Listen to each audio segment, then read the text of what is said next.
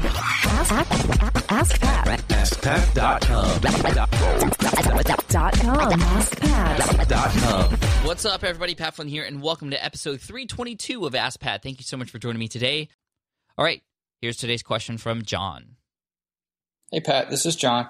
I'm getting ready to launch a new podcast, and I was wondering if there's a certain number of listeners or downloads or a certain time that needs to go by before you begin to monetize the podcast.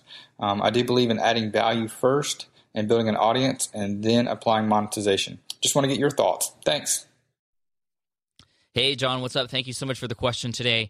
This is a, an interesting question because, you know, when starting a podcast, it's going to be hard to monetize right from the start anyway. So I wouldn't worry about finding advertisers and people to sponsor your show beforehand. When I started this show, Ask Pat, I already had a largely populated podcast called Smart Passive Income with over 10 million downloads. And it was very difficult for me to get sponsors to come on board with this brand new show because they wanted numbers, they wanted proof, they wanted to know that there were listeners on the other end and what they were like. And so you're going to have to put some time in to see how much uh, you how much how much how much legs your podcast would have. Now, the cool part is when you get started, that's when you put all your efforts into the launch of it. That's when you're going to have hopefully uh, a lot of people come on, and you'll be featured in New and Noteworthy, New and Noteworthy in iTunes, where you're going to get a lot of new listeners and viewers coming in, uh, depending if you're an audio or video podcast. Which one I'm not sure, but I'm assuming audio because that's what most people are doing right now. But either way, those first eight weeks of your show give you a lot of information in terms of who your audience is, but it's also going to give you some good numbers that you can then take to a sponsor and share to potentially have them come on and advertise on your show. Now, six weeks is the standard in terms of what advertisers are looking for. They they always ask, well, what's how many people listen per episode? Well, if you if you just ask that question without spe- specifying the length of time, well, that could be the day after a new show comes out or oh, a year after. But typically, it's six weeks. So I would wait a minimum of six weeks if you have the chance to to be able to then go out and see what those numbers are and then present those numbers to different advertisers. Reach out to other advertisers. If you're looking for advertisers, go to other shows in your niche and see who else is advertising those episodes. And that's who you can go and who I would target first. Obviously, if you're working with other companies or perhaps you purchased a product or a company's product that you love, you can reach out to them. And since you have that experience working with them already, they're going to be pretty likely to work with you. And if you have any sort of numbers behind your podcast, it's going to work out. Now, that doesn't mean you shouldn't think about those things beforehand, even before launching. So, keeping a list of potential sponsors, keeping a list of products that you can promote as an affiliate, those are things that you can do ahead of time.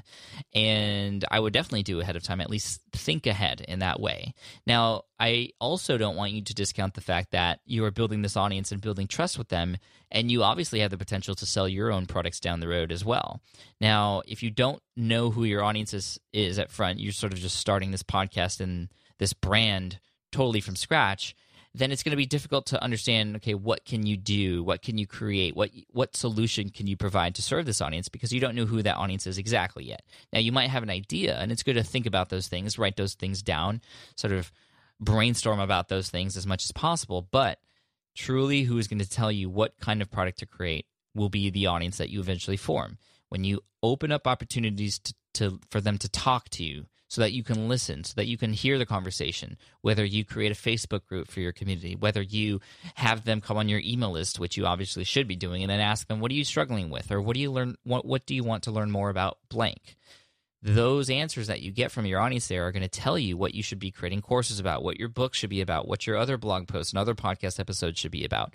And that's going to give you precise information on exactly what you should focus your time and effort into into monetization for your own efforts. That's different than getting sponsors on board, but it's better because you are controlling the customer experience. They are continually coming into your brand and using stuff that you've created, and you're building an even bigger rapport with them as you help them along the way. First with your free podcast, but then with these paid things that you come out with over time. And again, it only happens through opening up those opportunities to actually talk to your audience and have them talk back to you and also with each other. And also just keeping an open mind of okay, how can I provide value? How can I always be finding what, out what what solution I can provide for my audience. Maybe sometimes it's a free solution in terms of just a blog post or a podcast episode about that topic, or maybe it's a hot topic, and you go deeper into it and you create a product. You can even validate those products by putting people onto a webinar and talking about a product and even pre-selling that product. I just did a podcast episode on on or excuse me a, a blog post on pre-selling six ways that you can uh, validate your product idea before wasting time and money. You can find that in the archive at smartpassiveincome.com. And you can use those strategies like pre-selling, something that John Lee Dumas does very, very well. And a lot of other people. We have we've had Jared Robinson on the show, a PE teacher who validated his product to his audience before he even created it. And he was able to get $15,000 from his audience to buy this product that wasn't even created yet. And that way he saved time and money. He validated that this was a thing that that they wanted and then he moved on and then actually hooked up with a developer to get it created. Such a smart thing to do. And you can do all of those things, John, as you build up your audience on your podcast. So hopefully that answers your question. I gave you a little bit more than just sponsorship and advertising. Hopefully that gives you some inspiration and at least gets your mindset in the direction of okay, how can I myself create something to provide a solution for my audience? An Ask t-shirt is headed your way. For those of you listening, if you have a question featured here on the show as well, you can go to askpat.com and ask right there on that page. Thank you so much for all the questions. Obviously, this show would not exist without you and all of your questions. We have a dozen coming in a day now, which is amazing. I love it. Thank you so much. And as always, I like to end with a quote. And today's quote comes from Coleman Hawkins. He says, If you don't make mistakes, you aren't really trying. So try, everybody. Go make mistakes, learn from them, keep crushing it. Love you guys. I'll see you tomorrow on the next episode of Ask Pat. Thanks.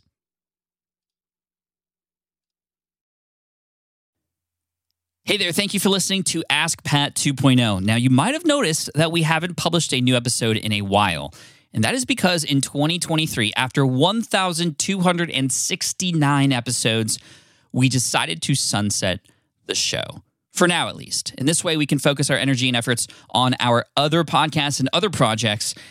That being said, all 1,269 episodes are still live and downloadable, and the published dates may be old, but there are still a ton of questions I've answered on the show and people I've coached. Those episodes are just as valuable as they were back then. So you can also visit smartpassiveincome.com slash askpat to dig through the archives. Plus, there's a search tool on the website that lets you search across our podcasts and blog. And of course, the Smart Passive Income podcast is still live and energetic and awesome and publishing twice a week. So make sure you're subscribed there so we can still continue this conversation. And we have some of the foremost experts and thought leaders in entrepreneurship on the show every single week. So you definitely don't want to miss it. Again, check it out. It's the Smart Passive Income podcast. Just find it wherever you're listening to this podcast. You can find it there as well. Thank you again for listening in, and I'll catch you in the next one. Cheers.